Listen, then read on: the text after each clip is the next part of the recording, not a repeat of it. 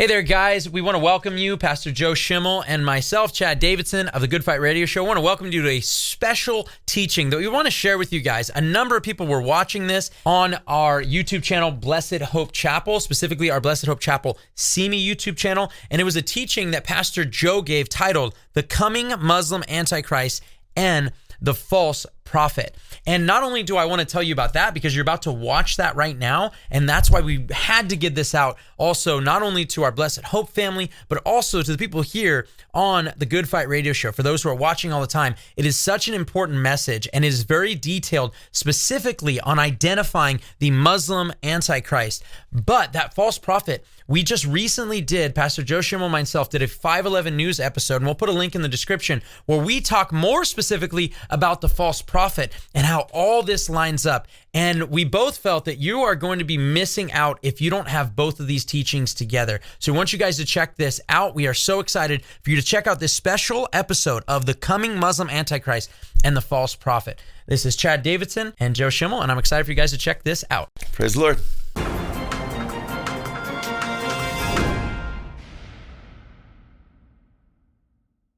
Uh, the name of this message is called The Coming Muslim Antichrist and the Coming False Prophet or Muslim False Prophet, question mark. Okay, I put a question there because this is definitely an interpretation uh, of, of Scripture, and we'll know who the Antichrist is for sure, right? When he sits in the temple of God, claiming to be God, amen, and he forces the mark of the beast to, to buy or sell. The Bible says when the Antichrist comes, that uh, the mark of the beast will be enforced by the false prophet who will cause everyone, the small and the great, the rich and the poor, the free and the bond. Revelation chapter uh, 13, verses 16, 18, he causes all, the small and the great, the, the, the you know, the, the slaves, uh, you know, free, uh, rich, poor, to take a mark either on the right hand or on their forehead. It, will be the name of the beast, it says, or the number of the beast, and you can't buy or sell without it. There's this coming Antichrist coming uh, who will rule the world, and every nation, kindred, and tongue will, will follow him. They'll worship him. He will be the coming world leader. And uh, this takes place, Jesus said, first there would be a falling away, then there would be uh, the Antichrist, and then the rapture would take place. Concerning Christ's coming, are being gathered together to him. Uh, we're told in the scripture that that day will not take place until the falling away takes place first, and the man of sins revealed in the temple, showed himself that he's God. Uh, many Christians right now are saying, Whoa, it's getting really, really close. We can get raptured any day, you know? And I was interviewed recently. Uh, this interview was four minutes long. They said I got like four minutes. And I'm like, you know, and I was like, okay. And they asked me, you know, so explain the spiritual warfare behind what's going on with the Muslims and the Jews and so forth. I'm like, wow, four minutes, you know, how do I do this, you know? I'm glad I have a little more time today. Uh, but it's interesting. There is a spiritual war taking place. And uh, it's amazing. It's mind boggling what's going on. Uh, keep in mind, in the very beginning, humanity fell. Satan brought humanity down through his temptations. Amen. Eve gave in, Adam succumbed, human race fell. Uh, but God had a plan of redemption. Amen. And God promised that the seed of the woman, there would be a seed that would come from the woman that would crush the head of the serpent. Amen. That there would be this spiritual war. So, ever since that time, Satan has known this seed of the woman's coming, and he's tried to stop the seed of the woman because he knew his head would get crushed. He needs to stop the seed of the woman. And the seed of the woman, well, the woman is Eve through the woman, but then the woman becomes who? Israel. Israel. Amen. Right? Read Revelation chapter 12, the first few verses. The, the 12 stars, the sun and the moon, that's imagery taken from Genesis of Israel. Uh, you know, Abraham, or I should say Jacob and his 12 sons and so forth, comprising Israel. Jacob's name was changed to Israel. Well, there's a spiritual war. And the seed would be the Messiah. The Messiah would come through Israel, specifically through uh, the line of David from Judah. Amen and then he would have victory and he would defeat Satan on the cross as far as, you know, he, taking our sins away from us, amen, and taking us out of Satan's kingdom through his death, burial, and resurrection, amen. So Satan has always tried to stop that. He tried to crush uh, the Jewish people for years. In Genesis chapter 12 and Genesis 19, God chooses Abraham.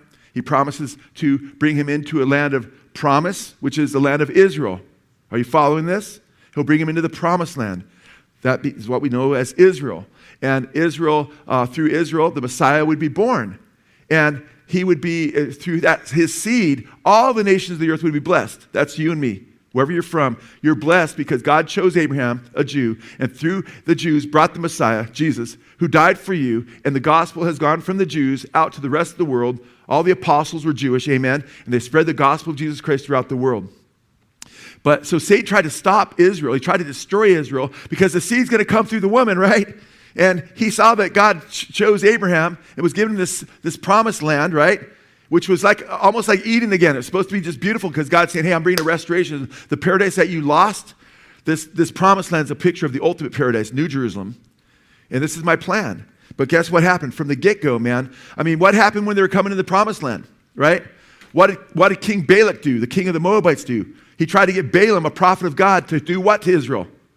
To curse them, to destroy them, but he was unsuccessful. In fact, out of his mouth came blessings upon Israel, and Balak was like, slapped his hands. He's all angry. What are you doing? He goes, I can't prophesy against them, you know? And then it's interesting. Pharaoh tries to destroy the Jews, right? Kills all the babies, but later he tries to kill them at the Red Sea. The Egyptian uh, uh, Pharaoh. Uh, the Assyrians tried to destroy, they led the 10 captives, they destroyed the northern kingdom. But of course, they're survivors and they were dispersed throughout the entire world. The Babylonians came in 150 years later, destroyed Israel's temple, right? They were dispersed into Babylon, some went to Egypt and so forth, on and on and on. Remember, remember the book of Esther? What was his name? Haman. Remember him? He tried to destroy Israel. He was a Persian leader, in a, which is modern day Iran, okay? The Iranians sought to destroy them in the past. The Greco uh, Syrian uh, forces under Antiochus uh, Epiphanes a picture of the Antichrist, went in and slaughtered a pig. Antiochus Epiphanes was a leader uh, leading from Syria, but a Greek leader leading out of Syria. Uh, he put Zeus, a statue of Zeus up with his head on it, right? Slaughtered a pig in the temple and sprinkled pig's uh, juice all over and blood all over the temple to desecrate the temple of God. And then they sought to Hellenize the uh, followers uh, or the Jews into uh, this Grecian uh, thought and so forth. He tried to destroy them. Satan tried to use him to destroy them. Uh, in 70 AD, the Roman Empire, remember that? They, they came in under Titus and they'd been sieging them for a few years, and they ended up destroying the temple. And the Jews were dispersed throughout the nations. Some Jews were still there. Bar uh, Kokhba, uh, he was a, a, a, false messiah of the Jews because there were some Jews still left in Israel at that time at 135 uh, AD. Uh, uh, he rose up and there was revolt, and the Romans stuffed that revolt. And, and Hadrian, the, the emperor at the time, Roman emperor, uh, he got so angry. he dispersed the Jews even more, so they were pretty much desolate with very few Jews still in the land. There were Jews in the land through the centuries, but very few. And uh, Hadrian got so angry, he changed the name of Judea, because it was Israel's land, to what? Syria Philistine, or Palestine, which means Philistine. And through the years, uh, people came off and on, including uh, many that are there right now, uh, Arabs in the uh, Gaza Strip. But they aren't the ancient Philistines. In fact, the Jews had taken the land. The Philistines don't even exist anymore. You look up Philistines, do a study of Philistines, you'll see they were from Greece, Crete, those islands, and so forth. And they came to that part of Israel, uh, Judea, uh, and set up shop there, and they were thrown in the flesh of the Israelites. Eventually, they, they, don't, they don't exist anymore. In fact, I point out before, those in the Gaza Strip don't say, yeah, we were the ancient Philistines that were here. They weren't the ancient people there. None of them say they were Europeans. They're Arabs originally from Arabia. Okay, so the thing that's going on, it's important to understand there is a spiritual war. You notice that I wouldn't have been able to get all that done in four minutes, huh? So, but hopefully you're caught up to speed a lot. There is a spiritual war, and the war still goes on. I mean, what's happened even in modern times? You know, all the hatred toward the Jews. I mean, all over our country. I mean, even people in Congress and leaders, uh, you know, are, are you know, blaming Israel and just, you know, and there's all kinds of chants going on for the destruction of Israel. But what happened? What was World War II about? What was Hitler ultimately about? Trying to exterminate what people? The Jews. I've studied Hitler in depth through the years, totally demon possessed. And his objective wasn't just to kill the Jews in Nazi Germany, but he went and took, uh, took Jews out of 20 different nations. He was working with the Muslims, trying to exterminate every last Jew. This is Satan's plan. Okay? So you have to see the big picture. You can't just say, wow, there's a, war, near war going on. You guys, it's a trip enough that after Israel's dispersed into 70 nations, that God brings them back together again. In fact, I've cited that scripture for you in Isaiah 66 8, where the Lord says, You know, who would have ever imagined or, or uh, thought or dreamed that such a strange thing would happen that a nation would be born in what? A day. And in 1948, on May 14th, almost 2,000 years later, Israel becomes a nation again. But then the same Bible, which that's never, nothing like that's ever happened to any other nation with hundreds of nations through the centuries. Nothing like that after almost 2,000 years from 70 nations. In fact, most people, when they, you ever hear the Hittites anymore? You ever hear the Philistines anymore? They just disappear off the pages of time in time when they lose their country or their land. But is God preserved them? But not only that, God says they'd be, become a nation again, but then guess what He says? The nations of the world would rally against them and try to destroy them after that. You can't make it up, guys. It's prophecy being fulfilled. If you ever doubt your faith, go back to these prophecies. Amen. And say, Whoa, the God of the Bible says he declares the end from the beginning. Yes and amen. He certainly does. Amen. You guys, this is a trip when you think about what's going on here. This is the bigger picture is you have to understand Iran has proxies like Hamas who runs the Gaza Strip, who are bent on world destruction. Iran is not concerned just about a little piece of land. The, the, the Arabs have 22 nations. Muslims are uh, Muslims, because not all uh, Muslims are Arab, of course, Indonesians, all over the world now, man. They have about 50, 49 nations are 50%, over 50% Muslim. And they're rapidly outpopulating by year by year, trying to outpopulate the European nations they're in. And before you know it, they'll, England will be more Muslims and they'll ha- be able to have Sharia law, you know, in England. Isn't that crazy what's going on? Their, their, their ideology of Hamas isn't like we just want Israel or we want, or Hamas isn't like, oh, we're, we're Palestine. Israel, Israel wasn't uh, trying to destroy, you know, what's called Palestine today, which is really part of Israel. It's not a country, it's just a territory of land that belongs to Israel. But what's a trip about that is they're not trying to destroy it. And I had one officer, a former officer, when I was in Israel, one of my trips to Israel, sharing with me. He said, Joe, do you know? And I heard this since that time, but it was it's so eye opening. He says, You know, if Israel's uh, put our defenses, or if, if all the nations around us that are hostile toward us, Syria, Lebanon, right? Uh, and, and, the people groups like Hamas and so forth that are all around us, if they put their defenses down, guess what we would do? Guess what would happen to them? Nothing. But if we put our defenses down, guess what would happen? We'd be destroyed overnight. And it shows you what's going on there. In fact, when you go to Israel, you see Jews and Arabs get along pretty well. There's Arabs in the Jewish uh, Senate, you know, or they call it the Knesset, the Knesset, uh, serving there. Uh, but it's interesting. You have this. It's a spiritual war, guys. That's what I'm trying to you, keep in mind, man. When when the Holocaust took place, I mean, the Jews were persecuted, also kicked out of Spain. You know, God says after they, you know, Messiah was rejected, they'd be spiritual out of the world, and they'd have no place to lay their foot. They'd have no place to really call home. Because why? Because God wanted to bring them back in the land. And because they're very unique people with laws that God's given them, and Satan wants to destroy them, they would be a curse and a hissing for all the nations around them. In fact, in Deuteronomy, I think it's chapter 32, it says literally in the Hebrew that they will be a horror, okay? So there's a hatred toward them. Hate, Satan gins up this hatred because of, of God choosing Abraham, Isaac, and Jacob, the nation of Israel. He wants to destroy them. Now, isn't this interesting? Listen, Hamas, who is the ruling, who rules Gaza, right? Hamas's charter, I mentioned this to you last time, but I need to catch you guys up in case there's a few new people or just remind you because you need to understand it's not about, oh, we just want to be peace, have peace in, in, in the Gaza Strip, okay? I mean, their, Hamas has been just destroying their infrastructure, cutting their sewage pipes, turning them into missiles and stuff, and, and taking aid money, which they have way more than enough aid money to thrive as a people group there, but their money is used over and over again to build these huge, elaborate underground temples and for missiles and everything else. And our nation is going to give them $100 million. Maybe we've already done it. Guess who that's going to? Guess who runs them? Hamas. You think they're going to say, oh, yeah, let's use this for. Guys, they've used money over and over again that's supposed to be aid to help the people to destroy Israel. But ultimate objective is to take over the world and to create a, a, a, new world order, which the Bible warns about.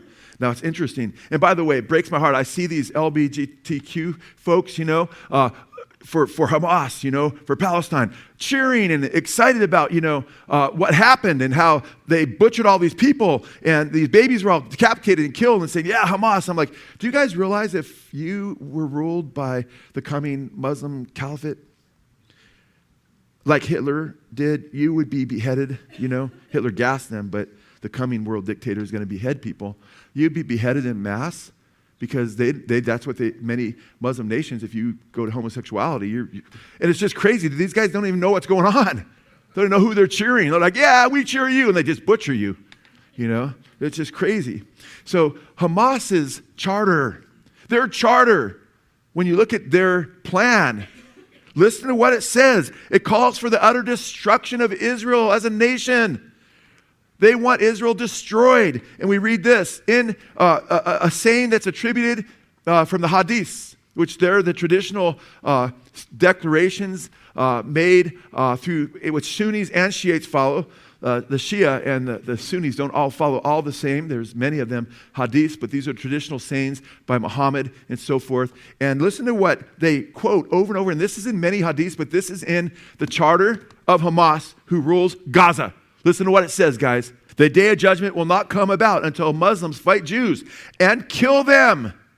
This is attributed to Muhammad.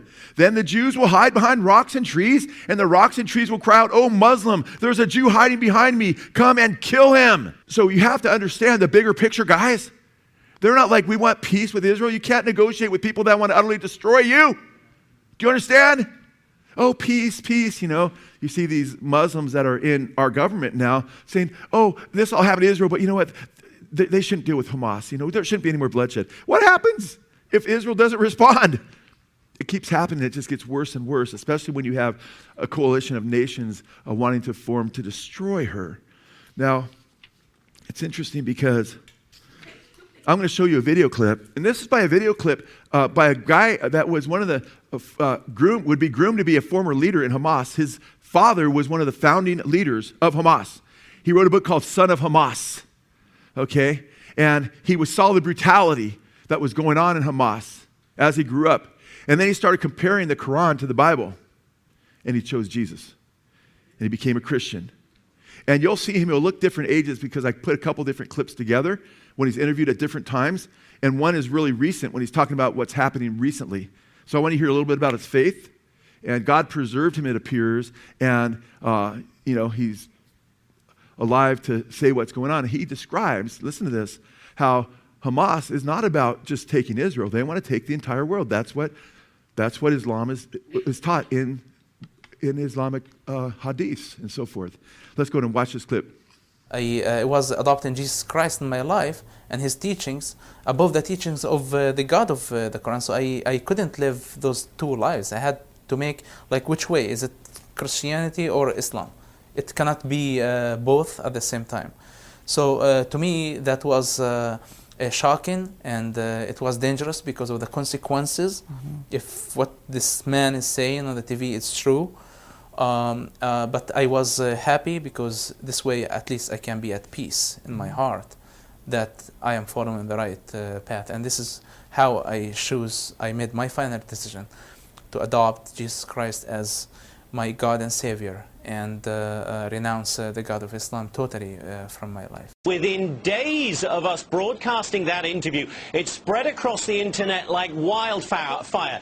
Days after that, Al Qaeda itself stepped up in the absence of Hamas making any comment, criticized Hamas for allowing him to get away from the organization, and then concluded their internet statement by quoting the words of the Prophet Muhammad, chilling words. They said, Whoever changes his religion, kill him. That being a reference to the fact that Mosab Hassan not not only has left Hamas, but has now turned his back on Islam and converted to Christianity. I love Jesus immediately. Why? Love your enemy.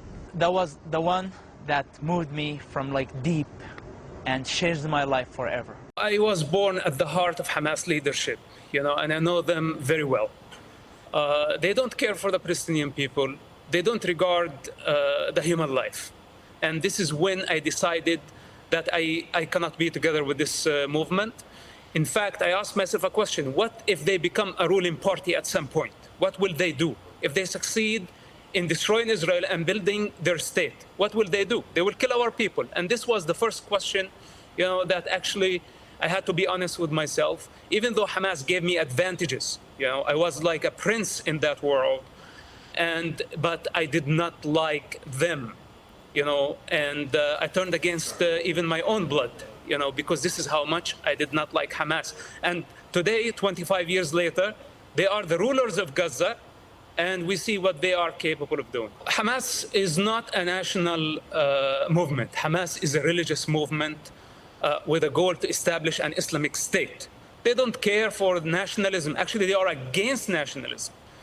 With that said, uh, my understanding that they are using the Palestinian cause only to achieve their goals, so the long-term goal, you know, t- transforming the Middle East and the world into an Islamic uh, state. This is Hamas uh, agendas, and they are not hidden, by the way. So uh, uh Hamas is serving uh, foreign agendas. We're talking about Iran, and we're talking about Russia lately. Hamas serve uh, those parties, and Iran pays them close to a billion dollars annually. Iran is the real master in this picture Hamas does not serve the Palestinian people. Hamas serve right. Iran.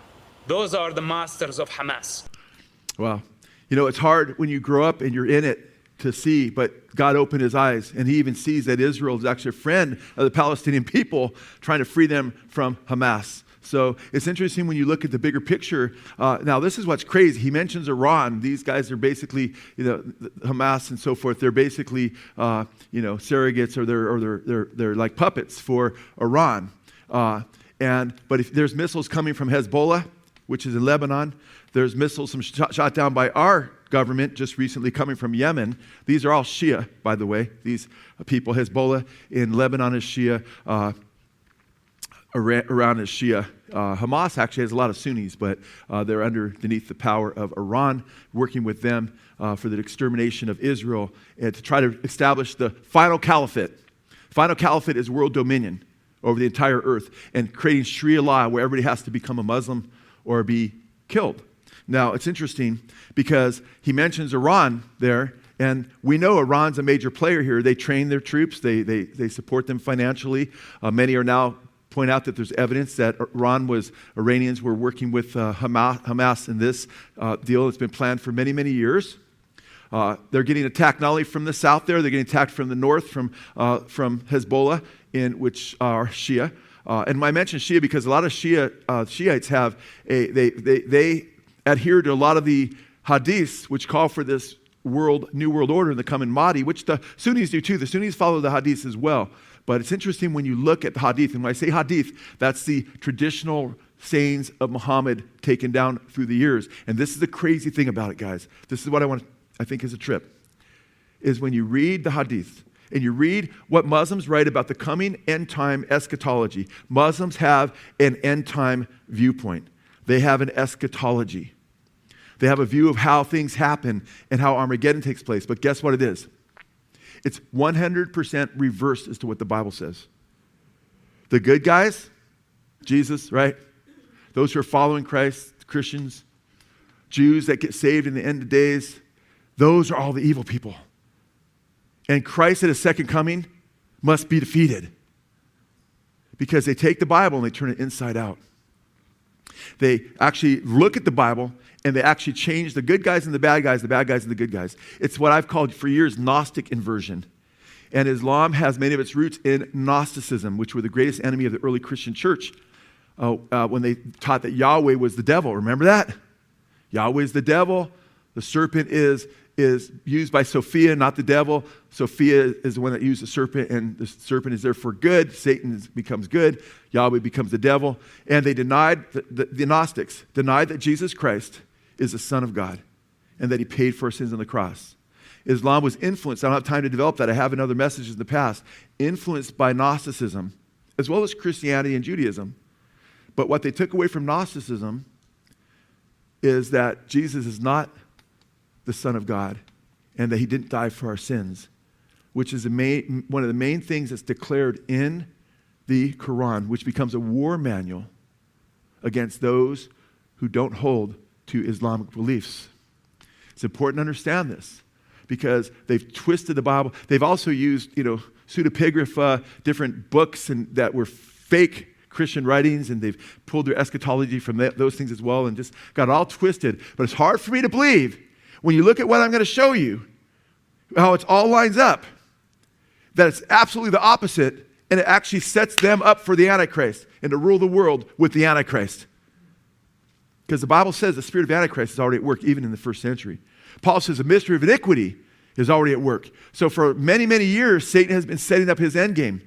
And it makes total sense that you would have an end game whereby the Antichrist would be prepared. Just as Jesus had John the Baptist, right, in the prophetic scriptures, Satan is preparing the way for the Antichrist with false or phony scriptures, whether it's the Quran or whether it's New Age writings, and there many of these New Agers throughout our country, right? I mean, so many people are in the New Age movement, actors, actresses, you know, more than any, they, they seem to adhere to New Age teachings more than anything, and they're proliferating it. And on the internet, man, you see they're everywhere. They're, many of them are being opened up because New Agers have an eschatology too.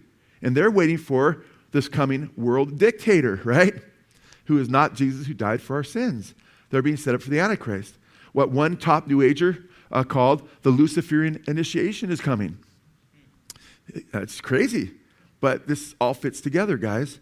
So it's interesting because I want to talk about that inversion, how everything's being twisted. I've talked about it before, but I usually bring up the Gnostic or the, the, the Muslim concept of Christ and Antichrist, and I usually hit it pretty quick.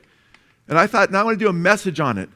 But know for years, for a long, long time, if you listen to any of my messages for a long time in Revelation and so forth, you know that I've been saying for decades, okay, since the 80s actually, the church started in 1990, that it would not be a revived Roman Empire in Europe, that it looks like the book of Revelation is talking about who? Revelation 13, 1 and 2 talks about the final beast. Looks like a leopard and a lion and a bear, right? And you go to the leopard and the lion and the bear, which I don't have time to develop it, but we've got into it in depth, and hopefully one of these weeks we'll do this again. The lion, leopard, and the bear represent the lion represents Babylon, which is modern day Iraq. The bear represents who? Iran.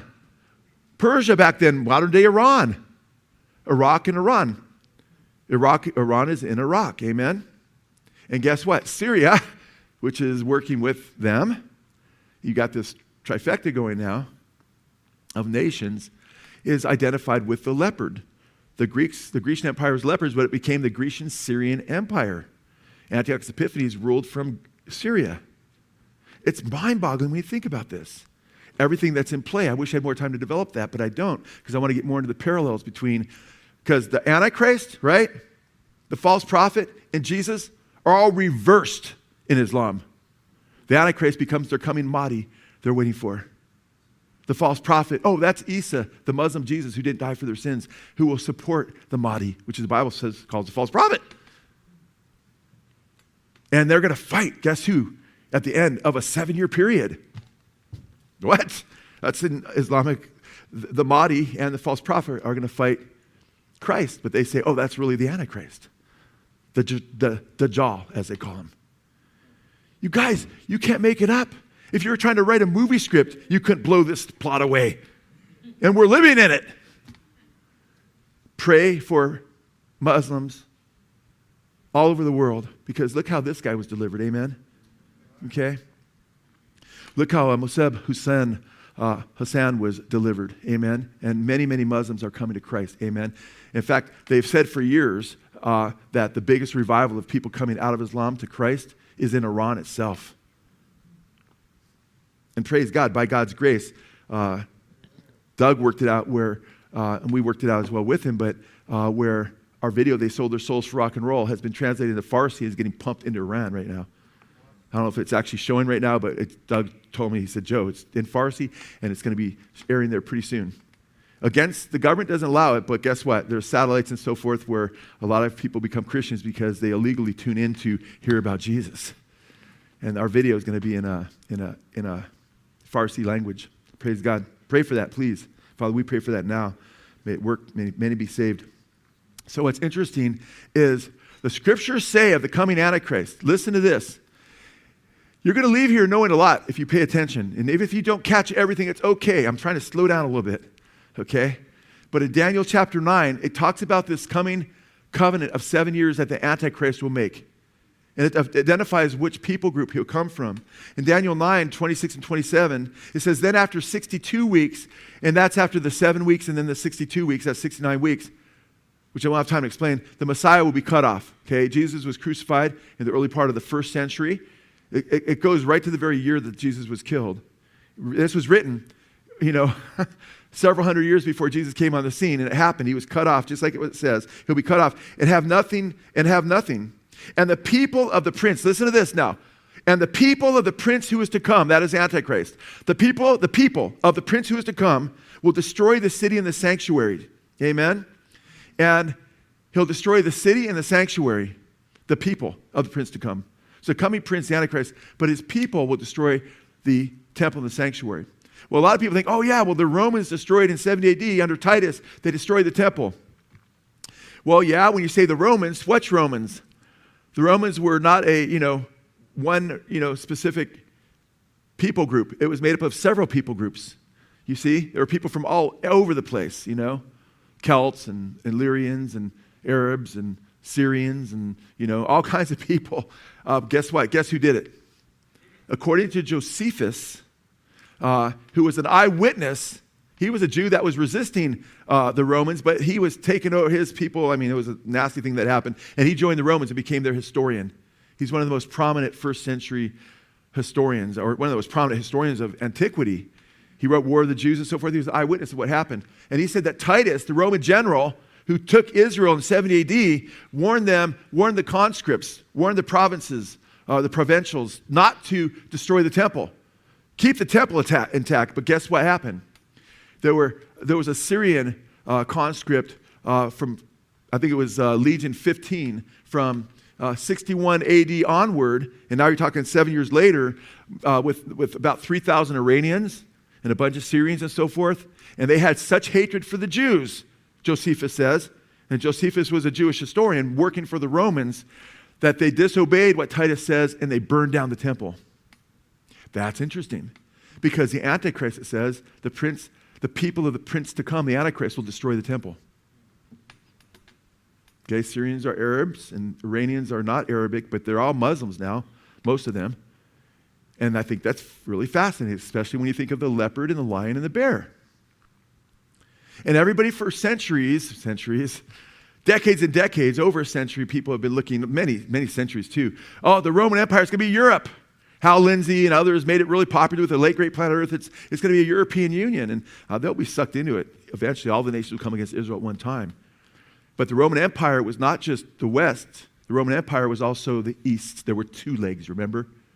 Not one legs. Those two legs represent what the Roman Empire, there was East and, uh, you know, and there was uh, Constantinople in Turkey, the other side of that. And then the final empire that comes out of that will be 10 toes. And right now, Muslims have the great majority of what was anciently called the Roman Empire. They rule it. And they're quickly taking over Europe. Now, it's interesting uh, that it says of the Antichrist, listen to this the Antichrist, he will make a firm covenant with the many for one week. So the Antichrist, it says in Daniel chapter 9, will make a firm covenant for how long? A week. How, many, how long is a week? How many years? Seven years, there are weeks of years, seven years of Shabuah, for a week. And it says, and he'll make a firm covenant with the many for one week, but in the middle of the week, three and a half years, he will put a stop to sacrifice and grain offering. And on the wing of an abominations will come one who makes desolate, even until complete destruction. One that is decreed is poured out on the one who makes desolate. So the Antichrist will sit himself in the temple of God, showing himself that he is God. By the way, you guys, please, some of you believe that the temple that the Antichrist occupies is, is us Christians because the temple, you know, we're spiritually the temple. That's not what it's talking about. Because guess what? The temple, that the pact that's made is so the Jews can offer their sacrifices, their daily sacrifices. And he stops those sacrifices after three and a half years. That's speaking of a literal temple that's rebuilt, guys. I mean, just go look at Daniel 9. And then Jesus said, you know, that the Antichrist will abominate, will abominate the temple, Matthew 24, 15. And he'll set up an image in the temple and, and let the reader understand. And, and he says, you know, uh, and then he mentions Daniel. It's prophesied by Daniel. So the temple is going to be a literal rebuilt temple. And praise God, I love all you guys, but re- really check it out. You'll see that the temple is a literal temple. And uh, what's all the fighting over right now? What do you think the Muslims want? What do you, you know what the third most holy place is? The Temple Mount. You know, when we go there and visit there, and hopefully we're going to go again, we're going to go film, make our film hopefully in 2024. But in 2025, that's when we're going to, that's when we've been talking about our Israel trip. Everybody's like, why not 2024? Well, it doesn't look like that would work, you know. Maybe it will work later in 2024, but we're going to do it in 2025, Lord willing, you know. But you, we want to go to the Temple Mount. And you, it's hard to get up on the Temple Mount. Certain days they'll pick, and you get up there, you're not allowed to bring your Bible because the Muslims are patrolling the Temple Mount, even though Israel is Israel. And they have the Dome of the Rock, okay, Golden Dome, and they have the Al Aqsa Mosque. And they want that. that, that that plays into their end time scenario. Well, guess what? That plays into the Bible's end time scenario, amen? Because the rebuilt temple, right? Where the temple's rebuilt. Right now it's desolated, and you, we go up there. We bring our Bibles up there anyway you know, and, and, and have a little study sometimes. Just got to watch out for the Muslim police, you know.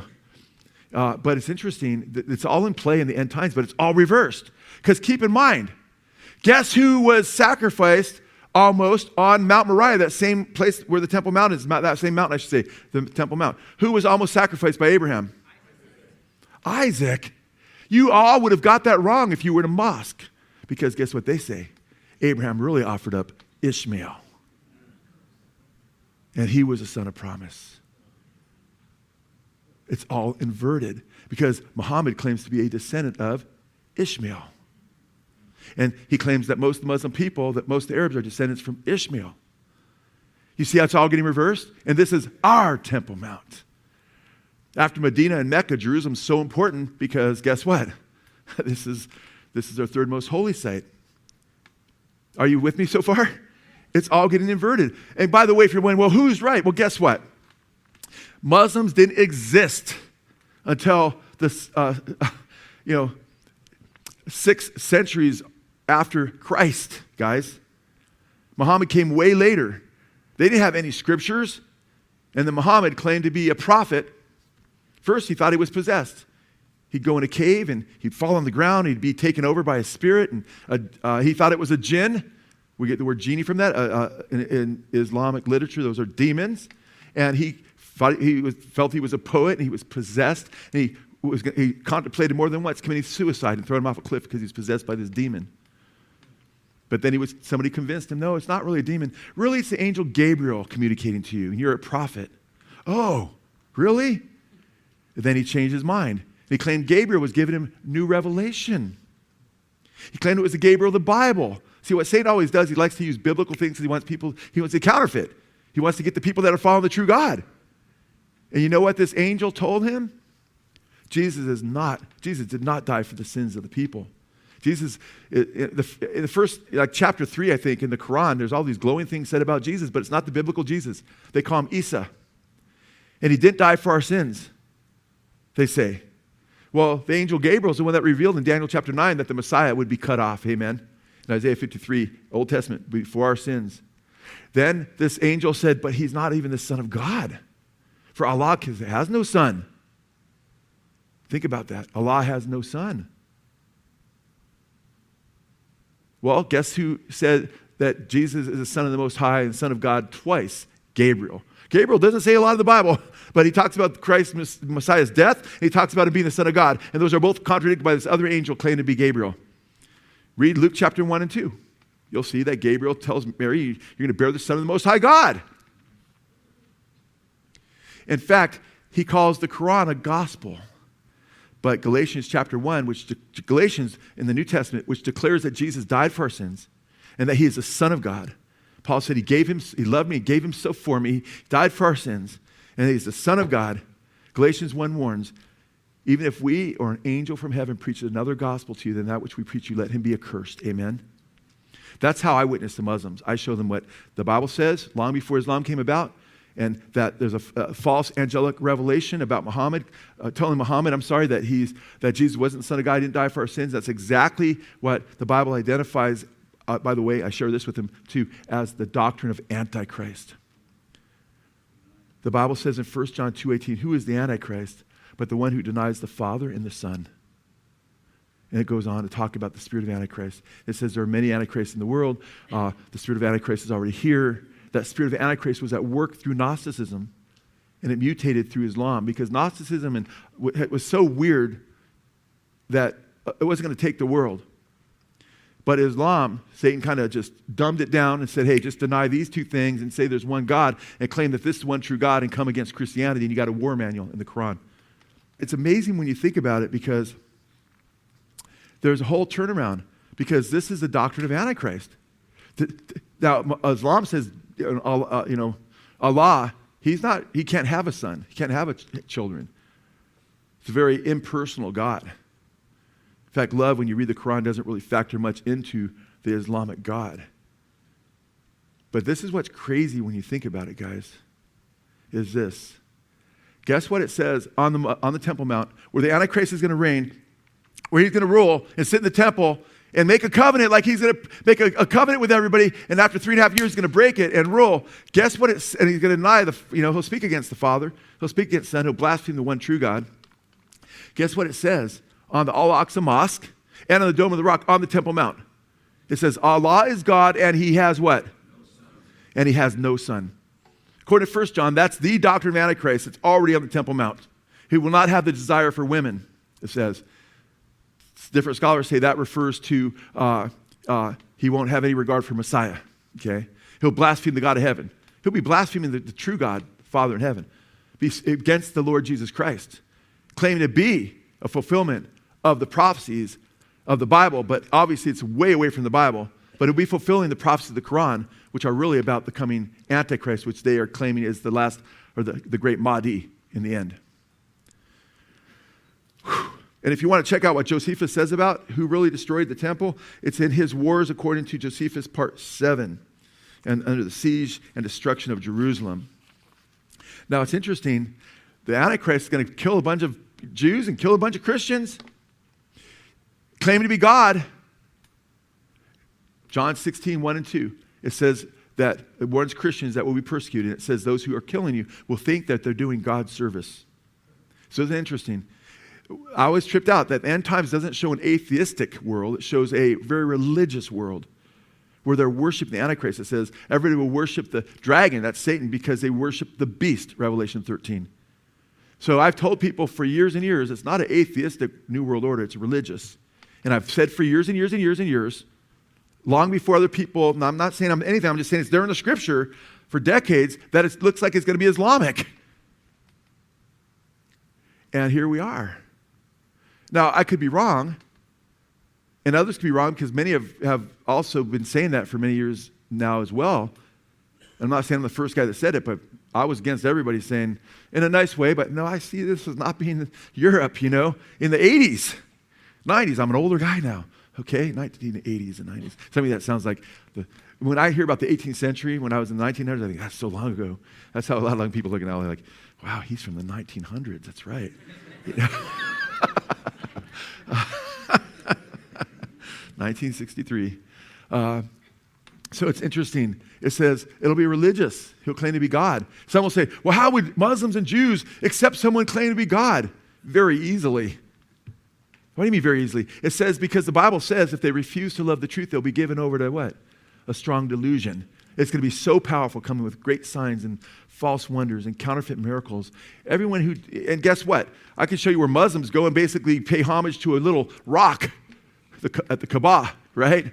So they're already primed to just, you know, give devotion to things, even though they're so against idolatry. When the Mahdi comes, they're going to be just raving. And by the way, if you read the Quran, the prophets are supposed to be highly esteemed. Well, it's going to be, the, there's going to be a false prophet. There's going to be the Mahdi that the false prophet points to. So it's all really quite interesting when you look at it. Now, this is crazy too, guys, because according to Islamic, according to the Bible, the Antichrist is going to set up his throne in Jerusalem on the Temple Mount, right? Making a covenant first for seven years, then breaking the covenant in the middle of the seven years. Guess what? Muslims are being taught all over the world. According to Muslim hadith, according to Muslim end times, the Mahdi is a good guy. And he is going to invade Israel with his armies, and he is going to sit on the Temple Mount and make that his throne. That's what they're teaching. You hearing me today? Tonight? Today? It's not night yet. Don't worry. You guys, you guys hear what's going on here? That's what Muslims teach about the coming Mahdi. Just like the Bible teaches about the coming Antichrist, they're saying he's going to come and he's going to make his throne, not just in Jerusalem. I mean, in Jerusalem of the, of the tens of thousands of cities around the world. Why Jerusalem, guys? Why not Medina for the Muslims? Why not Mecca? Why Jerusalem? Because the Bible says the Antichrist can do that. And that's where he's going to sit. He's going to make his throne on the Temple Mount, where the Al Aqsa Mosque and the Dome of the Rock are right now. And Jews are forbidden to go up there and worship. Muslims go up. You go up there, man. You hear the all the Arabic singing. It's you know very interesting, and just you're like whoa, and you're there. It's very there's a weird. It's almost a thick oppression you can feel up there. But that's a precursor of things to come in an incredibly heavy way. You see, right now with Islam, there's a house of peace and there's a house of war. Okay. Everybody outside of Islam is in the house of war. Us, us Christians and the Jews, we're in the house of war. Okay, they have the Muslim tax where the Jews and the Christians aren't supposed to be killed if they pay a tax. When they take over an area, if you pay a tax because they get money from you, they won't kill you. Well, that's going to be rescinded when the Mahdi comes, which we'll talk about in a moment. So you already have the stolen birthright of Isaac shifted to Ishmael, right? You already have this inversion going on, and now you have the Antichrist uh, being the, the last imam. And it's quite interesting when you think of all this and put it together. Uh, in fact, Iranian leaders are praying for this coming Mahdi. You know, some have taught that he's even here right now, and so forth. Now, it's also interesting that uh, the Muslims teach in their hadiths, in their end time false scriptures, that the Mahdi uh, will come and it'll be joined by an army of Muslim warriors holding up black flags. And they'll come into Jerusalem. He'll set up his throne there and so forth. By the way, have you seen the reports now that the Hamas, they're just filling, they're, they're filling themselves with these, you know, hallucinogenic, you know, uh, just, uh, it's out there. And they're just, uh, they're popped up on all these drugs that keep them awake four days straight, turn them into like focused, bloody killers because they feel no emotion or sympathy. And those, you see, how could these Muslims go in there and do all this? Just with this, you know, kicking literally the, the stuff out of a woman and dragging her by the hair and raping and killing and cutting the kids of heads of little babies off. How could they do that? Well, these drugs, they say, first of all, there's a lot of hatred they have, okay? No doubt about it, toward the Jews. And then they're on these drugs and they have no sense of feeling or sympathy. And these drugs are being produced in Syria, which is the uh, top drug cartel in the Middle East right now. Uh, and they're being fed to a lot of Muslim warriors who have no, no uh, sense of empathy, many of them, because of that, you know. And so the Antichrist will be worshipped. Because, and keep in mind, there'll be a strong delusion. Doesn't say because you believe this or that, you won't fall for the delusion. Because if you don't have Christ, you reject Jesus, you'll be given this strong delusion. Because Jesus says, if they say, "Lo, here is the Christ," you know, go out and see him, or there is the Christ. Don't don't go follow them. He says, "For many false Christs and false prophets will rise, showing great signs and wonders, deceiving, if possible, even the elect." Matthew chapter 24, verses 23 and 24. And then in verse 25, he says, "Behold, I've warned you in advance." He warns us in advance so we don't fall for it. Unfortunately, a lot of people are saying, well, those warnings aren't really for us. We're going to be raptured out here. We don't need to be concerned about all this, Joe. Uh, we just need to make sure, you know, just, you know, we get raptured and so forth. And they're not ready for this whole thing. And they're not realizing that, guess what? Jesus said, occupy till he comes. Amen? That we are soldiers for Christ and we don't go and shed blood. We go and shine the gospel of Jesus Christ. Amen? And we have victory over the beast even when we die, it says. And they overcame him by the blood of the Lamb and the word of their testimony because they did not love their lives even unto death. That's Christians, the blood of the Lamb.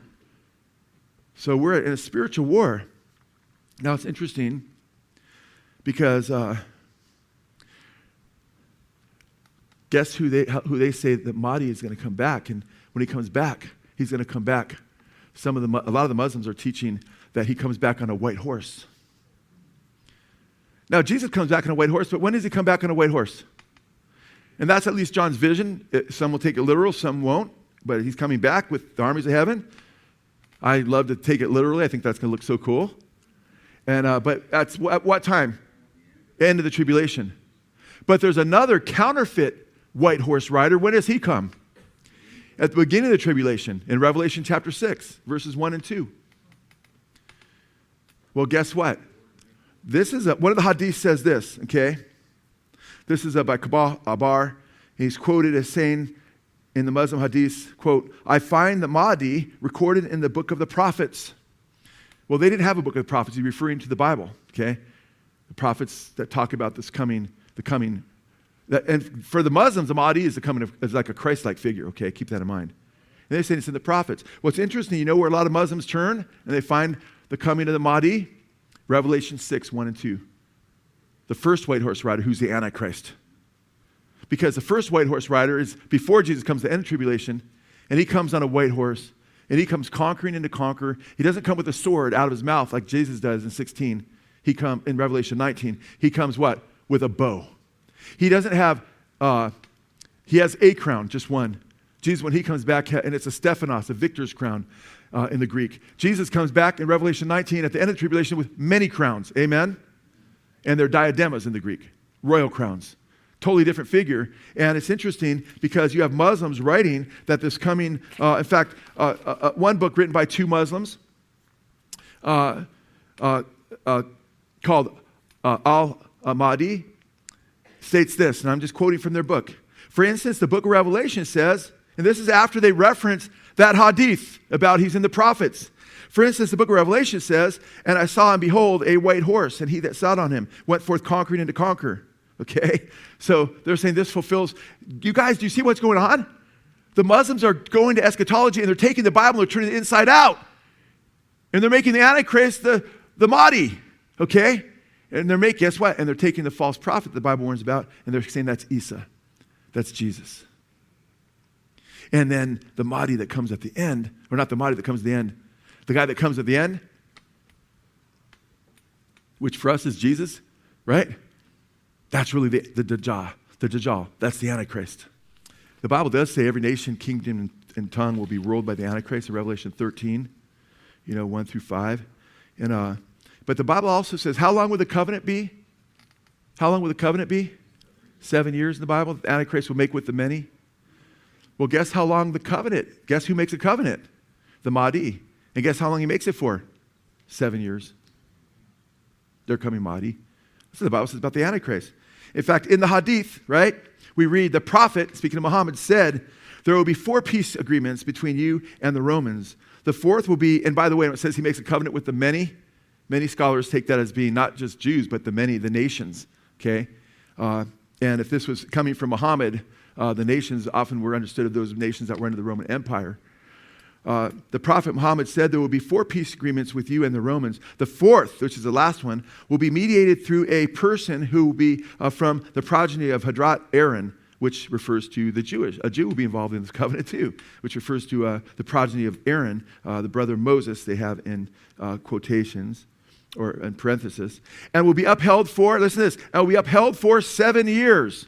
It's from the Hadith, Muslim writings on end times. And the people asked, O Prophet Muhammad, who will be the, the, the imam, meaning the leader of the people at that time? And the prophet said, quote, He will be from my progeny, and he will be exactly 40 years age. His face will shine like a star. By the way, don't think the Antichrist will be exactly 40 and his face will shine like a star because this is Muslim false prophecies, okay? But the, the point I'm making here is they're taking the biblical prophecies and inverting them. I cannot, in any universe, and there's only one universe, by the way, not really multiverse. There's no evidence of multiverses. I cannot, I don't why even use that phrase, is I can't, in any perspective and false pretend universe, even, uh, uh, believe that this is a coincidence, all this. It's exactly what the Bible says. There'd be the spirit of Antichrist, Mr. Naked, that would set up and prepare the way of the Antichrist. Crazy, crazy, crazy stuff, man. Now go to Revelation 13 and look what it says about the false prophet. And I saw another beast, verse 11. And I saw another beast coming out of the earth. And he had two horns like a what? What's, what, what does he have two horns like? Are you with me at Revelation 13 11? 11 he talks about the first beast, the Antichrist, earlier. And uh, he says, and go back to verse 5. We'll just see what it says about the Antichrist real quick.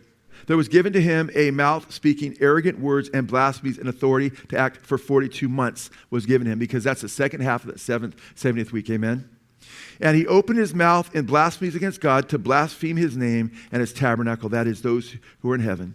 It was given to him to make war with the saints, okay, and to overcome them.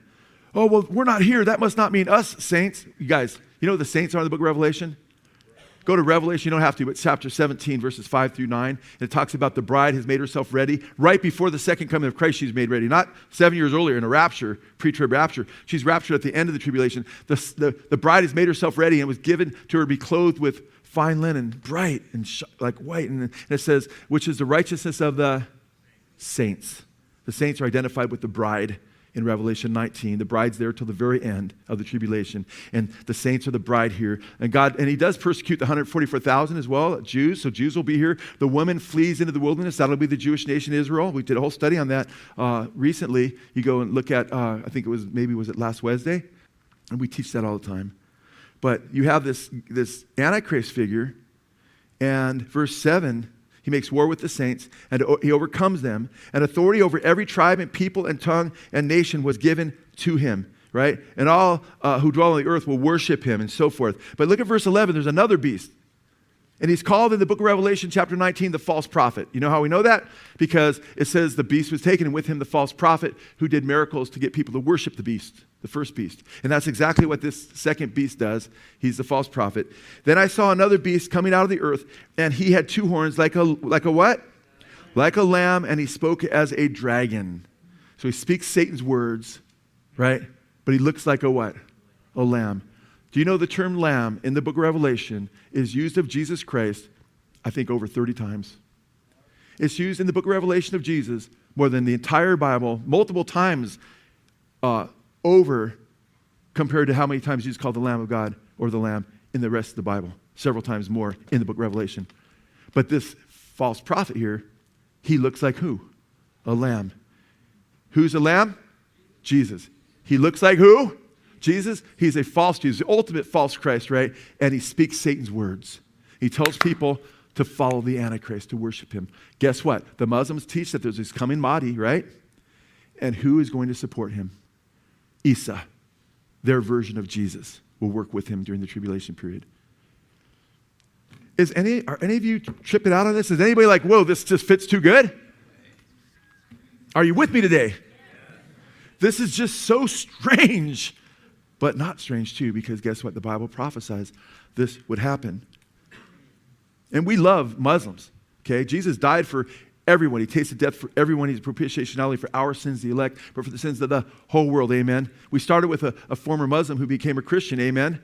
I've said before, man, when Muslims become Christians and Arabs become Christians, man, they're some of the most beautiful Christians you've ever met. So it's not about any ethnicity. We're talking about spirit that's enslaving people with a lie. Amen. And you should feel for them. Don't get angry and hateful toward other people groups. I Recognize Jesus died for everybody. You could have been born in any people group, and He died for you. He died for them just as much as He died for you. We need to love people and we pray for them. And I love how that guy said, Jesus, he loved Jesus' teaching. Love, love your enemies. Amen pray for them, but recognize the truth of what's going on and do not be ashamed of the gospel and do not be a coward and refuse to talk about these things.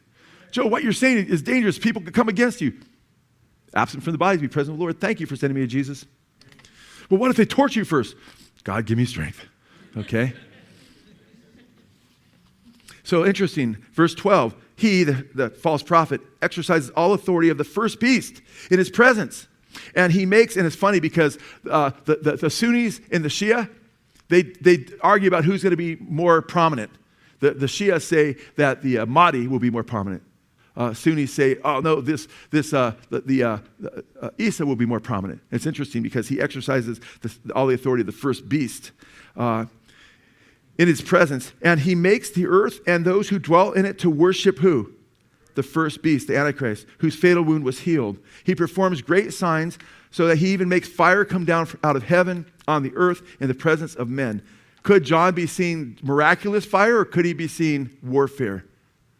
Just war, uh, bombs and so forth, you know?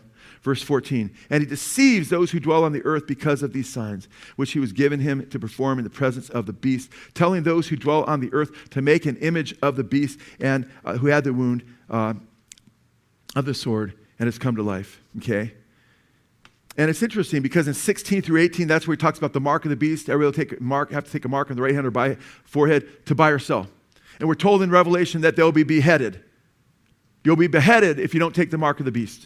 In fact, in Revelation 20, it talks about at the resurrection, it talks about those who were beheaded because they didn't take the mark of the beast. It talks about their resurrection in the first resurrection. By the way, how do Muslims kill people historically and how do they kill people today? They cut your head off, man. Sorry, that's the truth. And it says they won't be able to kill the two witnesses for a period of time, but finally the beast will kill the two witnesses. And they'll be doing miracles for God so people hear the gospel. they'll finally be killed. And after the beast kills them, you know what it says the people will do? It says they'll send gifts to each other celebrating that they were killed. I don't know of any other group that sends gifts to people after they kill people. When you have a little kid that's strapped to the bomb and sent in to blow a bunch of people up, a little Muslim kid, I mean, what kind of love is that? That's not love. Killing a bunch of people. Then the Muslims will send gifts to each other. In the book of Revelation, it has this beheading going on, it has gifts being sent when uh, the two witnesses are put to death. And that's in Revelation 11, by the way. Giving you references for everything I'm saying that I'm telling you that the scriptures say. This is really, really, really, really, really interesting. Now,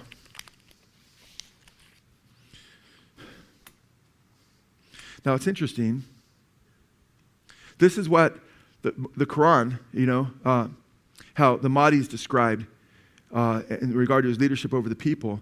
A quote, a group of my ummah will fight for the truth until uh, near the day of judgment when Jesus, the Son of Mary, will descend and the leader of them will ask him to lead the prayer. But Jesus declines, saying, No, verily among you Allah has uh, has made leaders of the others, and he has bestowed his bounty upon them. So the hadiths teach that the Mahdi and the Isa will rule the world together, but guess what?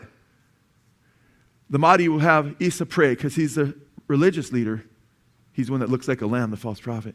And he will defer, like say, No, you, I defer to you, and, and point to the Mahdi, which is interesting because that's what the Bible says, that the false prophet will cause people to worship the Antichrist.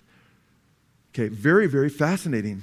Okay, uh, now it gets, man, it's just so crazy. And I, I've just, I've got to jump around because I want to try to get done on time. But I've got several quotes, which I'm not going to quote them. And there's several articles I've read through, th- that have been put out through the years about Muslims destroying crosses, going to graveyards and finding graveyards with crosses on them and destroying the crosses and saying, break the cross and so forth. And, uh, and you know, it's interesting. This is a long tradition because they're against the cross and they'll destroy the cross. Guess what the Mahdi is going to do when he comes in the false prophet?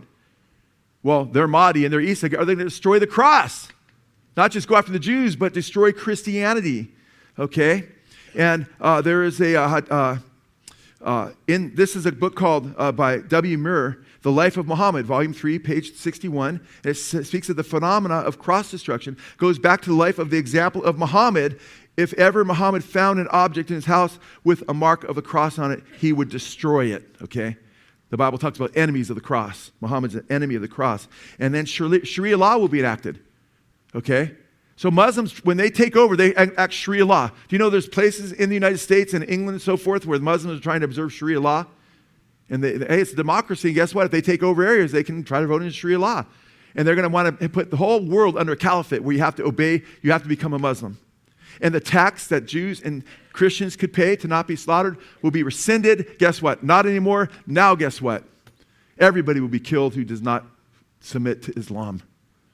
Okay? Now, it's interesting. I read where men were destroying crosses in one of these articles, and these are just regular news articles. Break, they were saying, break the cross. Uh, crosses belong to these pigs of grave sites. Uh, and then also, uh, the false prophet becomes the enforcer of Sharia law in Islam. And it's interesting. Uh, in, in the Sharia law, and in one of the tracts narrated by Abu Huraira, Quote, Allah's apostle said, By him in whose hands my soul is, surely, speaking of Jesus, the Son of Mary, will soon descend amongst you and will judge mankind justly. Uh, he will break the cross and kill the pigs, and there will be uh, no tax uh, taken from the Muslims, uh, from the Jews. Because guess what? You don't need to tax them because you're going to kill the, you're going to destroy the cross, you're going to kill the Jews, and you're going to kill those who don't become Muslims. So isn't it interesting that their Isa, when he comes, they say, Isa, which the Bible calls a false prophet. He'll be an enforcer of Sharia law, and he'll have people killed. The coming, their coming of Jesus is going to have Christians killed. And the pigs are the Jews for them. So their, sec- their second coming of Isa, so Muslims, you're talking, oh, we believe in Jesus. Don't you know we believe in Jesus? And we actually believe in the second coming of Jesus. Ooh, they're saying a totally different thing. When they say we believe in Jesus, they don't believe Jesus, Son of God, died for your sins. When they say he's coming again, they're talking about Isa, and it's not the Son of God, it's not Jesus Christ, it's the false prophet who will enforce Sharia law and, and destroy those who and destroy the cross and those who do not submit to Sharia law. Isn't interesting? Because if you keep reading there in verses 14, 13, 14, 15 into 16, it says that it's the false prophet that causes people to take the mark, and if they don't take the mark, they're put to death. He's the one that enforces the mark of the beast. Are you with me? Now, what's interesting is how long does Antichrist reign? Seven years. According to a hadith used by many Muslims, the Mahdi rules for seven years. Who does the Antichrist get help from? The false prophet, right? What does he do? He beheads people. What do Muslims do? They behead people. What do they do? They send gifts in the book of Revelation. They send gifts when horrible things happen to God's people. Uh, and all these other comes in a white horse. How long's the covenant? Seven years. On and on and on and on. Amen. But guess what? They say, how long does his, how long does he reign for until he's destroyed in the Bible? The Antichrist? Seven years. Guess what? According to the Hadith, Muslim teaching on eschatology, the Mahdi dies after seven years. Isn't that interesting? Oh, and guess what? But first, guess who he fights along with the false prophet? According to many Muslims, much Muslim eschatology, they fight against Christ, but they call him the Dajjal at the end of the tribulation. At the end of that seven year period for tribulation for us, the Antichrist, false prophet, the Bible says, fight against Christ at his second coming. Guess what they say? They say, oh, yeah, these two are going to fight against the Dajjal, right? Which is our Jesus. But they're, they're Antichrist, and he's going to defeat the Dajjal. Christ. Well, let's read how that really shakes out. Go to Revelation chapter 19, verse 11. Let's look at this battle. Who wins? Which, and this is the original. When you, you check a counterfeit, right? You look at the original to find out what the counterfeit is. The Bible is the original. These other teachings are satanic and came later. Verse 11. Go ahead and read it, guys. This in your Bible, man. Check it out, or you can listen. And I saw heaven open, and behold, a white horse, and he who sat on. It's called faithful and true. That's the Lord Jesus Christ. And in righteousness, that end of the tribulation period, after that seven-year period. And in righteousness, he judges and wages war. His eyes are a flame of fire, and on his head are many diadems. And he has a name written on him which no one knows except himself. He is clothed with a robe dipped in blood, and his name is called the Word of God. And, his, and the armies which are in heaven, clothed in fine linen, white and clean, were following him on white horses. From his mouth comes a sharp t- sword, so that with it he may strike down the nations, and he will rule them with a rod of iron. And he treads the winepress of the fierce wrath of God, the Almighty. And on his robe and on his thigh he has the name written King of Kings and Lord of Lords. Verse 17 Then I saw an angel standing in the sun, and he cried out with a loud voice, saying to all the birds uh, which fly in mid heaven, Come, assemble for the great supper of God, so that you may eat the flesh of kings, and the flesh of commanders, and the flesh of mighty men, and the flesh of horses, and on those who sit on them, and on the, fle- the flesh of uh, all men, both uh, free men and slaves, and small and great. These are these people that are the beast worshippers, have the mark of the beast. And I saw the beast and the kings of the earth. There's the beast and the kings of the earth, and their armies assembled to make war against him who sat on the horse and against his army. Verse 20, and the beast was seized, and with him the false prophet who performed the signs in his presence, by which he deceived those who had received the mark of the beast and those who worshipped his image. These two were thrown alive into the lake of fire, which burns with brimstone. And the rest who were not killed with the sword which came from the mouth of him, I'm sorry, and the rest were killed with the sword which came from the mouth of him who sat on the horse, and all the birds were filled with their flesh. Jesus is coming back, guys. He's going to defeat this whole system. You keep your eyes on Jesus Christ. Amen. He's the answer. Amen. And guess what? The true Jesus Christ is the one who made us. He is God in the flesh. The Bible says the beginning was the Word, and the Word was with God, and the Word was God, and the same was the beginning with God. And everything was made through Him, and by Him nothing was made but by Him. Amen. And the Word became flesh and dwelt among us. Amen. And He gave Himself for the sins of the world. And He rose again on the third day. Amen. And we're saved through what he did on the cross. And he's called the blessed hope. We're looking for him to be with him forever. Amen.